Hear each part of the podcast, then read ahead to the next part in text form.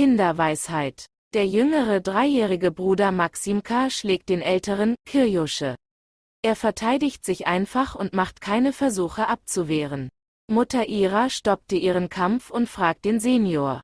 Kirjusche, du bist älter als Maxim, nächstes Jahr wirst du zur Schule gehen. Warum lässt du dich von deinem kleinen Bruder schlagen? Kirjusche hat ein wenig geschwiegen und hat dann geantwortet. Mama.